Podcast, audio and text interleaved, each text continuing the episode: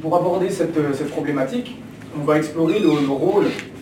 joué par l'aide au développement dans la dépolitisation du conflit avec Israël. C'est-à-dire en quoi est-ce que l'aide au développement, ça pousse à mobiliser toujours plus d'énergie autour de la question du développement économique au détriment euh, des questions de revendication politique. Donc on, va voir que en fait, ça, crée énormément de dépendance via la voie économique. Les, Palestiniens deviennent très fortement dépendants de l'aide, de l'économie israélienne aussi, et que cette dépendance est bien sûr utilisée comme un levier de, domination. Euh, moi, je ne vais pas vous en dire plus euh, pour l'instant. Je vais laisser la, parole à, à Kader Labadi, qui est chercheur en économie politique sur la Palestine et le Moyen-Orient. je vous prie d'écouter avec, euh, avec, attention. Merci euh, je suis très content d'être avec vous ici. Donc,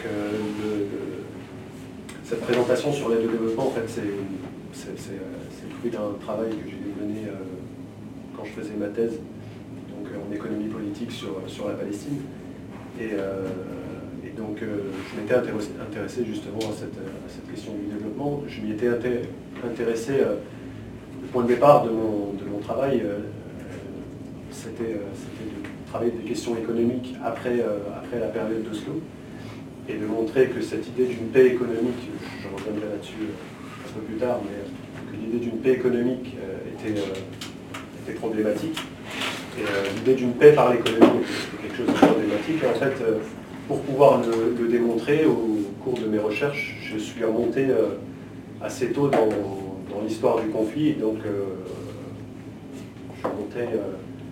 au moment des premières vagues de colonisation sioniste en Palestine et à l'époque du monde britannique. Et, et donc, en fait, ce que je voudrais dire rapidement avant de, venir à cette, euh, à cette période processus de paix et du rôle de la communauté internationale, je, vais quand même revenir un petit peu pour dire que quand on parle de politique de développement, euh, on ne parle pas seulement de l'aide de la communauté internationale, mais en fait, euh, il y a un contexte préalable qui est celui du rôle d'Israël, déjà, en matière, de, en matière économique, euh, et, en fait même euh, du rôle des Britanniques à l'époque du mandat. J'irai rapidement là-dessus. Et il y a trois idées euh, que j'aimerais proposer ici.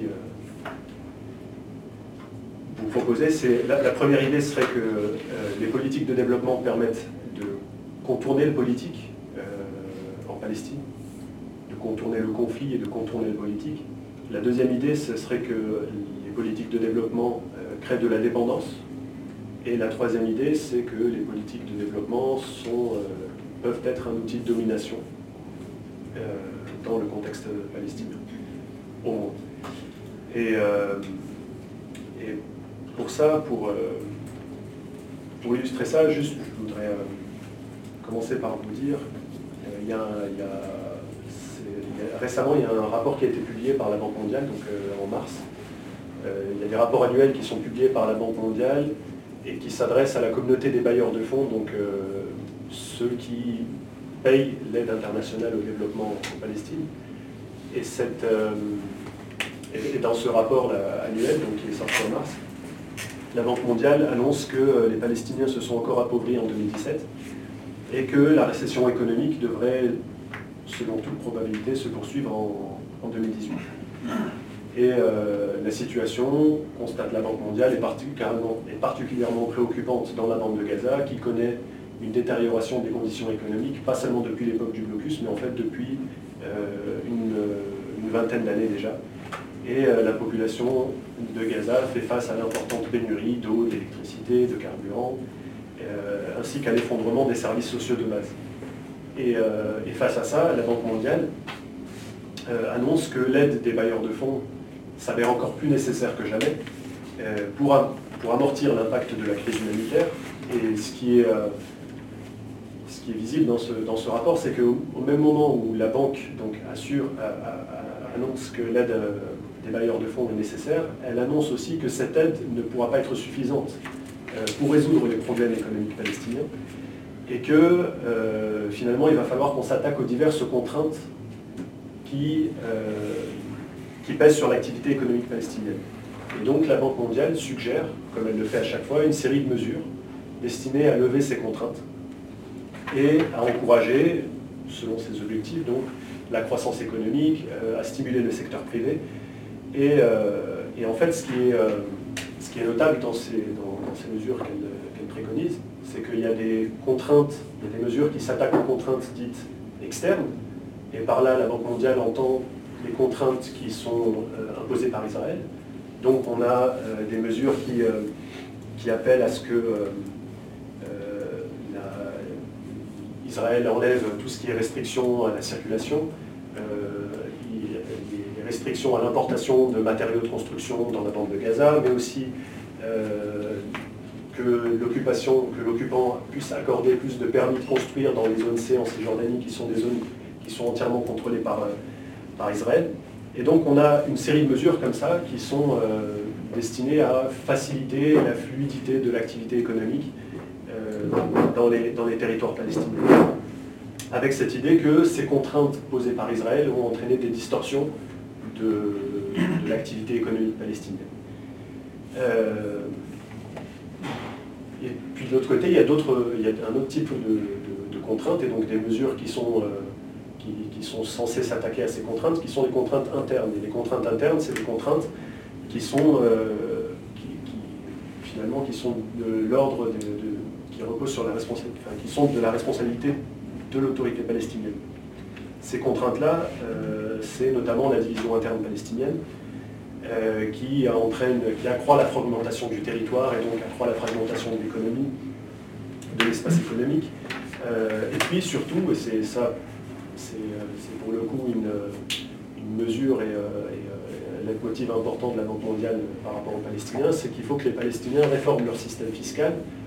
pour pouvoir réduire leurs dépenses budgétaires et du coup alléger leur dépendance à l'aide internationale, qui est devenue quand même quelque chose qui inquiète beaucoup la communauté des bailleurs de fonds. Donc les Palestiniens sont priés de réduire leur dépendance à cette aide, internationale. Euh, de même, la Banque euh, essaie de pousser pour une plus grande complémentarité entre les économies palestiniennes et israéliennes, et euh, ce qui passe par un renforcement des relations commerciales, une plus grande mobilité des travailleurs, sous-entendu que les Palestiniens puissent accéder à l'économie israélienne, parce que ce n'est pas l'inverse qui, est censé se produire, l'investissement dans des industries jointes et dans des infrastructures communes, palestino-israéliennes,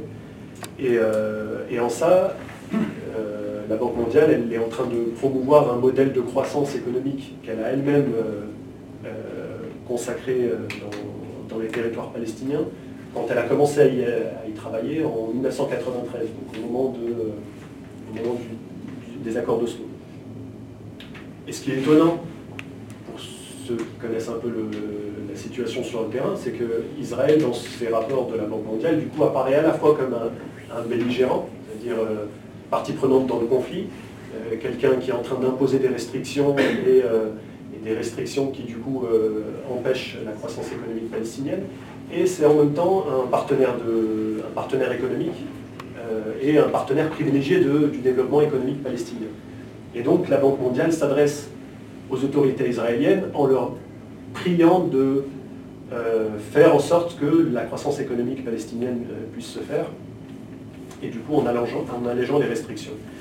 Euh, c'est pas, pas quelque chose qui est unique euh, au, cas, palestinien. La Banque mondiale, euh, ça a souvent été remarqué, adopte souvent une position, de, une position apolitique par rapport au terrain sur lequel elle, intervient. une position où du coup, il y, a un langage euphémisé, c'est-à-dire qu'on ne parle pas des mots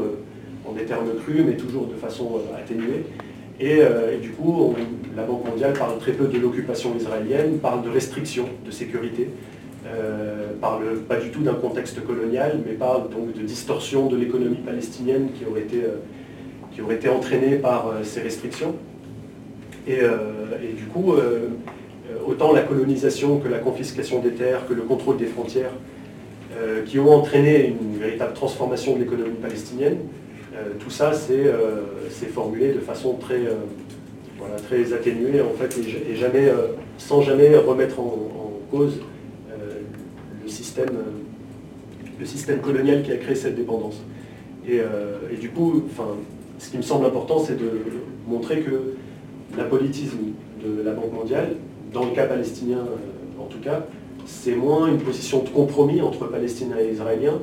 qu'un véritable parti pris aussi euh, euh, idéologique ou politique. Et, ça se comprend quand on revient un peu sur l'histoire de cette pratique de l'aide au développement sur le territoire palestinien. Là, on a commémoré il n'y a pas longtemps le centenaire de la déclaration Balfour. Une des particularités de la déclaration Balfour et du mandat britannique qui a été euh, euh, imposé euh, dans les années qui ont suivi, c'est que les Britanniques refusent de reconnaître les Palestiniens en tant que communauté politique, en tant que communauté nationale ayant des droits politiques, et en revanche persistent à vouloir lire le problème qui, qui se déroule sous leurs yeux en Palestine, donc avec les insurrections régulières et, les, affrontements qui vont se, succéder. Euh, les Britanniques persistent à vouloir voir le problème donc, généré par la colonisation euh, sioniste en termes économiques. Et donc, à chaque fois, il y a plusieurs euh, rapports britanniques et, les livres blancs qui vont être publiés par les autorités britanniques à chaque nouvelle insurrection. Et c'est des livres blancs qui sont censés réviser un peu les conditions du mandat. On a des, des Britanniques qui, euh, en fait, essaient de convaincre les Palestiniens que euh, si euh, il y a des conséquences négatives à la colonisation, alors le mieux, c'est des conséquences qui sont négatives uniquement en termes économiques, alors on devra faire un effort dans l'économie pour que tout le monde y trouve son compte. Et donc, à aucun moment, les Britanniques ne prennent en compte le fait que les Palestiniens veulent une indépendance politique. La question est seulement que du fait de la colonisation, les Palestiniens sont en train d'être expulsés de leurs terres et donc qu'ils payent un prix économique. Et face à ça, les Britanniques développent certaines politiques de développement. Et quand elles ne sont pas encore nommées comme ça, c'est plus une idée de mise en valeur de la Palestine,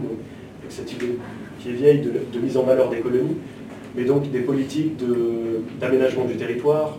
euh, de relocalisation des paysans palestiniens qui ont été expulsés sur d'autres terres, etc. Et à chaque fois, on essaye d'aider les Palestiniens économiquement avec cette idée qu'il faut diminuer la colère,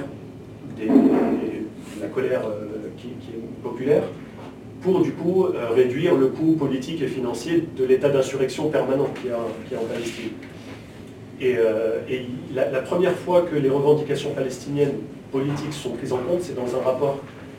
en 1937 de la commission Peel, donc juste après le début de la révolte de, 36-39 en Palestine. Et donc c'est déjà 15 ans euh, après le début du mandat britannique, euh, environ. Euh, et, c'est voilà, l'idée qu'il y a un problème politique qui se pose en Palestine est évoquée et ne sera jamais, ne sera jamais vraiment, vraiment traité. Et donc le développement au moment, à l'époque du mandat, il sert à la fois à désamorcer cette colère des Palestiniens, euh, et aussi à mettre en valeur la colonie, donc je disais, c'est-à-dire en intégrant l'économie palestinienne dans l'économie de l'empire. Et là, c'est une idée qu'on va retrouver euh, ensuite euh, aussi chez les Israéliens, c'est que ce territoire palestinien sous contrôle doit être rentable pour la puissance dominante. Et donc, rentable, c'est veut dire que son économie doit être structurée pour pouvoir intégrer l'économie de l'empire. Comment est-ce que ça se déroule concrètement C'est euh, euh, des réformes foncières pour que les terres euh, soient privatisées, parce qu'à l'époque en Palestine on a un système ottoman qui il y a très peu de, terres privées, et donc il faut privatiser les terres pour qu'elles puissent être achetées et vendues, et donc promouvoir une économie marchande. On a une agriculture qui est de plus en plus tournée vers l'exportation, alors qu'auparavant on avait encore une économie qui était avant tout vivrière, c'est-à-dire une économie destinée à l'économie locale,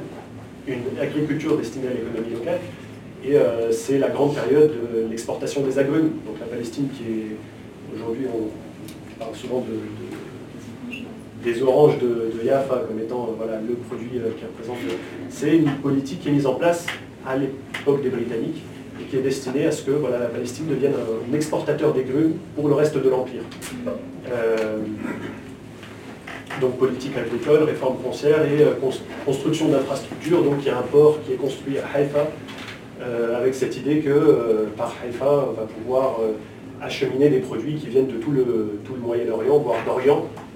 pour aller vers le reste de l'Empire. Donc il y a une intégration de l'économie palestinienne dans l'Empire britannique donc c'est pour dire aussi que du coup les Britanniques ne sont pas juste dans une position d'arbitre entre Palestiniens et, euh, colons euh, juifs euh, en, Palestine, mais aussi dans un propre parti pris de vouloir bénéficier, vouloir profiter de cette, de cette situation à leur compte. Et, ça va se passer de la même manière après 48, surtout à partir des années 60 en fait, en, Israël même, c'est-à-dire que vous savez qu'il y a à peu près, euh, après la création de l'État d'Israël en 1948, il y a des Palestiniens qui sont restés euh, dans le territoire qui est devenu Israël et qui forment à peu près en moyenne 20% de la population déjà à l'époque et euh, jusqu'à aujourd'hui, en moyenne. Et donc l'idée, déjà dans les années 60, c'est-à-dire avant même l'occupation des territoires de Cisjordanie et de Gaza en 67, déjà à partir des années 60, l'État israélien, après qu'il ait réussi à, un peu à se, se, renforcer, on va dire, en interne, euh, va commencer à mener des politiques de développement dans les zones qui sont encore habitées par les Arabes, avec cette idée qu'il faut réussir à pénétrer ces zones-là, parce que pour l'instant c'était des zones qui étaient encore un peu autonomes à l'intérieur d'Israël. Donc il faut pénétrer ces zones-là en allant euh, investir et euh, du coup commencer à déconstruire cette autonomie euh, arabe palestinienne en, Israël. Et il faut aussi intégrer du coup ces, ces zones-là dans l'économie israélienne de façon asymétrique, c'est-à-dire qu'elles ne sont jamais complètement intégrées et il y aura toujours une discrimination qui se fera entre les politiques qui seront menées dans les agglomérations juives et dans les agglomérations palestiniennes. Mais quand même, euh, il y, a des politiques qui leur sont destinées. Euh, il faut interdire une autonomie économique, autonomie économique qui pourrait servir de base à un activisme politique hostile aux Israéliens, ou voire même à une volonté d'autonomie politique, d'indépendance politique ou de souveraineté d'un État. Euh, et, c'est la même chose en plus fort qui va se mettre en place après 67, donc en Cisjordanie et, à Gaza. Euh, ce qui conduit, après des décennies, euh, à ce que l'économie des territoires occupés donc de 67 ne soit plus qu'un appendice de l'économie israélienne. C'est-à-dire qu'on arrive dans les années 90 à ce que 80%, je dis des chiffres vraiment à peu près parce que il, y a, des évolutions dans mais on a à peu près 80% des exportations palestiniennes, euh, non, des, des importations palestiniennes qui viennent d'Israël et 90% des exportations palestiniennes qui vont vers Israël. C'est-à-dire que, en fait, les Palestiniens produisent pour euh, le marché israélien et inversement dépendent complètement du marché israélien pour leur propre consommation. Euh, et là, en fait, c'est des politiques qui sont, qui sont orientées. C'est-à-dire que euh, l'administration israélienne dans les territoires occupés oriente euh, par exemple l'agriculture palestinienne pour qu'elle serve des niches de produits qui ne sont pas déjà occupés par les agriculteurs israéliens, pour pas que les agriculteurs palestiniens puissent leur faire concurrence. En même temps, il y a des produits qui manquent, et donc c'est les Palestiniens qui sont encouragés à, travailler, à produire ces produits-là. Pareil sur le, sur le plan industriel. Euh, ce qu'on va appeler dans les rapports internationaux l'industrialisation des territoires occupés sur toute la période, en fait, ça se traduit par euh, la création de petites entreprises, petites et micro-entreprises de sous-traitance, euh, dans le textile principalement, qui en fait produisent du textile pour les grosses entreprises israéliennes qui, elles, vont pouvoir exporter ce textile. Et donc on a une industrialisation de chiffres, puisqu'il y a une part de l'industrie dans l'économie palestinienne qui augmente, mais en même temps, euh, cette euh, industrialisation veut dire plus de dépendance euh, envers l'économie israélienne. Et il y a d'autres, quand on lit un peu la littérature israélienne ou les déclarations des dirigeants israéliens de l'époque, On a d'autres idées aussi qui sont, qui sont développées, comme l'idée qu'il va falloir petit à petit encourager une élite palestinienne qui soit plus conciliante. On a en face une résistance palestinienne à l'occupation et il faut réussir à trouver des élites qui, euh, étant liées par des intérêts économiques, va être plus conciliante avec l'occupation et va accepter de se contenter de euh, parcelles d'autonomie ou de, parcelles de pouvoir. Euh, et donc ça, c'est une politique qui va être mise en place à partir des années 80, parce qu'il début des années 80, il commence à y avoir une résistance assez, qui se développe de plus en plus dans les territoires occupés, et donc une politique contre-insurrectionnelle euh, israélienne va être d'encourager l'émergence d'une élite euh, palestinienne alternative. Et, au même moment, de pouvoir accuser du coup euh, les résistants palestiniens ou tous ceux qui tiennent tête à Israël de nuire au développement, puisque Israël vient pour faire des réseaux, par exemple de réseaux de routes ou d'infrastructures, électricité, eau, etc., euh, met en place des politiques. Et donc, euh, ceux qui s'opposent à ça sont en train juste de, de, saper du coup le, développement économique des territoires palestiniens. Et c'est une rhétorique qui, bien sûr, va, perdurer euh, après coup, après, après 93, après les accords d'Oslo. Et donc, on a, si je résume, le passage d'une agriculture vivrière à une agriculture d'exportation, l'industrialisation et la sous-traitance euh, des entreprises palestiniennes euh, envers les entreprises israéliennes. On a une redirection des flux commerciaux aussi, donc, euh, alors qu'on avait donc, soit un commerce qui se faisait principalement avec les voisins arabes, on va avoir une redirection des flux commerciaux vers Israël ou vers l'Europe. L'emploi de travailleurs palestiniens aussi, qui va être massif à un moment, de travailleurs palestiniens soit en Israël, soit plus tard dans les colonies, toutes ces politiques-là, euh, qui sont mises en place par Israël, ce sont des politiques qui vont coupler l'élévation du niveau de vie des Palestiniens avec un accroissement de leur vulnérabilité politique. Et, euh, c'est une vulnérabilité euh, qui, qui, pèse d'autant plus que, en définitive, c'est Israël qui contrôle les frontières, qui contrôle donc l'accès au territoire et aussi la circulation en, leur sein. Euh, et, Israël n'hésite pas, euh, dans les moments de crise, à fermer les points de passage, à restreindre le trafic euh, et les échanges. Et ça devient un moyen de pression contre la société palestinienne, un moyen de sanctionner la, société palestinienne. Et ce qui entraîne une asphyxie économique très très rapide, d'autant plus rapide que la dépendance va devenir plus importante, voire plus qu'une asphyxie économique, une crise humanitaire durable comme c'est aujourd'hui le cas dans la bande de Gaza. Et on comprend mieux la situation de la bande de Gaza et toutes les pénuries qu'on rencontre aujourd'hui dans la bande de Gaza si on a en tête que c'est le résultat de décennies de politiques économiques menées par Israël pour faire en sorte que Gaza dépende complètement de, l'économie israélienne. C'est-à-dire que c'est même,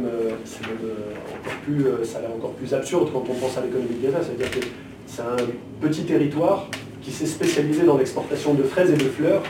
pendant toutes les années euh, de politique économique israélienne, voire même euh, après quand euh, il y aura l'autorité palestinienne. Et donc, qui d'un coup va être privé de ses canaux d'exportation en 2007, au moment du blocus, et va devoir trouver d'autres solutions. On, pourra, en parler plus tard. Mais, donc, une des particularités du processus euh, de paix donc, euh, qui commence dans les années 90, ça va être que euh, pour la première fois, on a une direction palestinienne qui va accepter cette, cette logique-là, de dissocier l'économique du politique, et donc d'accepter qu'on fasse de la, du développement économique au moment même où le politique, on n'en parle pas ou recule. Et, c'est en fait un des aspects des accords d'Oslo qui est très peu, euh, qui est très peu, très peu vu. Euh, on dit souvent des accords d'Oslo qu'ils ne mettent pas fin à l'occupation, c'est vrai, euh, qu'ils laissent à plus tard tous les points sensibles dans les négociations, donc la question des réfugiés, le statut de Jérusalem, les frontières, l'eau, etc. mais en fait, l'un des aspects essentiels des accords d'Oslo, c'est qu'au même moment où se déroulent les négociations politiques et donc où en fait on fait traîner les choses sur le plan politique, il y a un, effort immense qui, se, qui est mené sur le plan économique, et pas seulement entre Palestiniens et Israéliens, mais en fait sur le plan régional, avec la Jordanie et l'Égypte notamment, surtout, euh, avec des conférences, euh, ce qu'on appelait les, conférences MENA, donc de la région euh, Middle East, North Africa, donc, où, l'idée c'est vraiment qu'on va réussir à faire autour de... il faut que Israël puisse complètement être intégré à son environnement arabe, et qu'il y ait une normalisation des relations économiques entre Israël et son environnement arabe, donc avec les Palestiniens et au-delà. Et, donc il y a le paquet qui est mis sur le plan de la coopération économique. Euh, avec cette idée que la coopération économique et la complémentarité entre l'économie palestinienne et israélienne seront le bénéfice, enfin, bénéficiera à tous, et y compris aux Palestiniens qui, du fait de la présence d'une économie forte à leur côté, vont pouvoir bénéficier d'un effet d'entraînement et, euh, petit à petit euh, avoir leur propre économie, voir leur propre économie se développer. et c'est ça le, plan qui est mis en place par, par, par la Banque mondiale, donc, euh, que, annoncé au début, ce, plan, parce que euh, la Banque mondiale, en fait, à ce moment-là, et euh, c'est l'autre volet, on va dire, de l'autre volet économique de ces accords. Donc il y a la coopération économique et puis il y a une communauté internationale qui s'engage à ce moment-là à soutenir financièrement la participation des Palestiniens au processus de paix. Et, et ça passe par le fait de en fait, soutenir le, le développement palestinien. Euh, euh, et, et, en fait, c'est la Banque mondiale qui est chargée donc, de mettre en place le cadre, euh, le cadre dans, lequel va être utilisée cette aide internationale qui va être versée par les bailleurs de fonds. Et,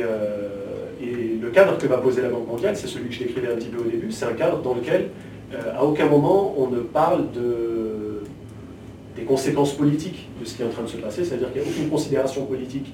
qui est abordée, alors qu'on va être au cœur de, questions qui sont très politiques, puisqu'on est en train de parler des rapports entre Palestiniens et Israéliens. Et à aucun moment, on va parler euh, des revendications euh, d'indépendance palestinienne, on va parler de l'avenir de leur État en termes de souveraineté ou autre.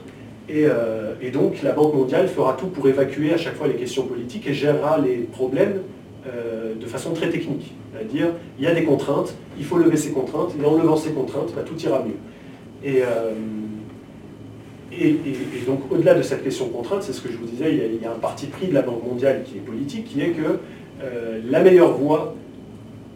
pour, le développement palestinien, c'est d'assurer cette complémentarité. Euh, et donc, là où l'économie palestinienne aurait besoin de plus d'espace pour pouvoir créer une autonomie, la Banque mondiale va venir remettre une couche en disant maintenant le meilleur moyen pour vous, Palestiniens, de vous développer, c'est au contraire d'encourager la complémentarité. Euh, et donc, plutôt que d'avoir une intégration encore biaisée par Israël, parce que euh, c'est voilà, il faut euh, avoir une intégration plus complète, plus totale, pour, que, pour que le développement économique puisse se faire. L'autorité palestinienne va avoir son champ de compétences sévèrement limité, de plus en plus, par le contrôle qu'exercent les Israéliens sur le territoire. Euh, et euh, l'autorité palestinienne, en plus, et c'est une chose nouvelle, va devenir de plus en plus dépendante euh, de l'aide internationale pour pouvoir continuer à, fonctionner. Et c'est cette logique-là de, pression et de sanctions que je décrivais vis-à-vis d'Israël va aussi fonctionner par rapport à la communauté internationale, puisque la communauté internationale n'hésitera pas à utiliser son aide de façon discrétionnaire, c'est-à-dire en fonction de l'agenda politique du moment. Euh, et, le meilleur exemple qui est donné par, euh, par beaucoup pour, euh, pour, montrer ça, c'est la façon dont va procéder la communauté internationale en 2006, c'est-à-dire au moment où il y a les élections législatives et que le Hamas gagne aux élections en Palestine, la communauté internationale décide d'arrêter les fonds, d'arrêter le versement de l'aide, va essayer de trouver d'autres mécanismes pour verser l'aide de façon à contourner euh, l'autorité euh, et le gouvernement du Hamas. Après la division, la séparation entre la Cisjordanie et Gaza et la formation d'un nouveau gouvernement en Cisjordanie, donc euh, sous la direction de Salam Fayyad, l'aide internationale va reprendre. Et donc on voit bien qu'il y, a finalement des, conditions politiques qui, qui accompagnent le versement de l'aide, qui sont que les Palestiniens doivent participer au processus de paix. C'est la condition pour que euh, l'aide continue à leur être versée. Et, euh, donc ça, c'est la conditionnalité, la conditionnalité politique. Il y a une autre conditionnalité, moi,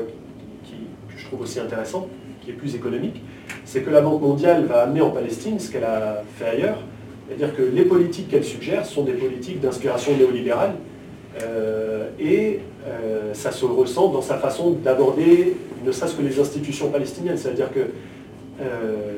dans le discours néolibéral, l'État n'a d'autre vocation que d'assurer un climat favorable au secteur privé. Il n'y a pas de question sociale qui est posée. Euh, et, du coup, les institutions palestiniennes, quand on parle de, l'appareil de sécurité ou bien de l'appareil juridique, etc., c'est son unique fonction, c'est d'assurer un climat favorable à l'activité économique. Euh, et on parle de privatisation, euh, de plus en plus poussée euh, en Palestine. On parle de réforme fiscale, donc de restriction des dépenses budgétaires et de financiarisation, c'est-à-dire d'encouragement à ce que les Palestiniens s'endettent pour pouvoir financer leur consommation quotidienne. Et donc on a tout un système qui voilà, pousse à une économie néolibérale. Le modèle étant en Palestine, il faut une économie de marché, et à partir du moment où on a une économie de marché, tout ira bien, on aura une croissance économique et un développement euh, durable. Ça permet, euh, il y, a bien sûr une, euh, élite palestinienne, et ça c'est un point important, il y a une élite palestinienne qui, depuis 93, mais ça va, ça va aller de plus en plus fort, va intégrer cette logique, va en bénéficier, va en profiter, va la faire sienne, et ça se ressent particulièrement du coup après 2007 en Cisjordanie, avec euh, les gouvernements euh, Fayad et, ceux qui succéderont, où on a des plans de développement palestinien, c'est-à-dire si on prend les, plans de développement qui sont produits à partir de 2007 par l'autorité palestinienne, ils reprennent à peu de choses près euh, le vocabulaire de la Banque mondiale, où l'occupation est quasiment pas, pas évoquée. Par contre, le problème c'est les perturbations politiques dues au, euh, euh, par exemple, à, l'intifada ou bien au mouvement, de, voilà, mouvement insurrectionnel. Et, donc il faut à tout prix pacifier le territoire, calmer le territoire, attirer les investisseurs, et donc montrer que la Palestine est, business friendly, c'est-à-dire qu'il fait bon investir en Palestine et que ça, rapporte, voilà, ça rapporterait bien. Donc faire tout un effort pour attirer des capitaux. Et et donc ça se voit dans ces politiques-là qui sont mises en place par l'autorité palestinienne, ça se voit aussi dans le renforcement d'un appareil de sécurité de plus en plus lourd qui va être là pour justement assurer la stabilité du, territoire. Et ça se voit finalement dans le fait qu'on a une autorité palestinienne, peut-être que je m'arrêterai là-dessus, on, a une, élite palestinienne qui finalement arrive très bien à s'accommoder d'une autorité sans véritable souveraineté. Puisque l'important n'est pas tant euh, d'avoir la souveraineté politique euh, du territoire. L'important, c'est plutôt que l'économie continue à fonctionner coûte que coûte et qu'on puisse continuer à faire du, du, business. J'ajoute juste du coup un point parce que sinon c'est peut-être pas, très compréhensible, mais c'est que cette élite-là, euh, on pourra peut-être revenir sur la structuration de, de, cette élite palestinienne, mais on a une élite économique palestinienne qui en fait s'est formée à l'extérieur de la Palestine avant 1993 et qui, après 93, va petit à petit euh, réintégrer les territoires occupés, et, euh, et en fait, dont l'activité économique dépend principalement de, de son insertion dans l'économie euh, régionale. Et donc dépend très peu, pas, on n'est pas en train de parler là des agriculteurs dont l'économie est directement touchée par la colonisation, on n'est même pas en train de parler de, des industries textiles dont l'économie dépend directement de la sous-traitance avec Israël, on est en train de parler d'une économie qui est euh, celle de, euh, de l'importation de produits de consommation. Donc, en fait, c'est une élite qui se fait le relais des grandes marques internationales et donc à chaque fois qu'on importe des produits et toute la consommation euh, dans les territoires occupés passe par eux et leur profite, on parle d'hôtellerie, on parle de, de télécommunications, etc. C'est-à-dire que c'est des secteurs qui sont sur lesquels cette élite palestinienne a la main avec les élites israéliennes et du coup profitent directement de la consommation palestinienne et a peu de choses à perdre au fait qu'il y ait moins de moins qu'il y ait de moins en moins qu'il y ait de moins en moins de terres cultivées ou qu'il y ait une industrie palestinienne qui soit en train de, fondre. Euh, et voilà, peut-être que je m'arrête là et du coup, euh, ouais, non, je vais m'arrêter là.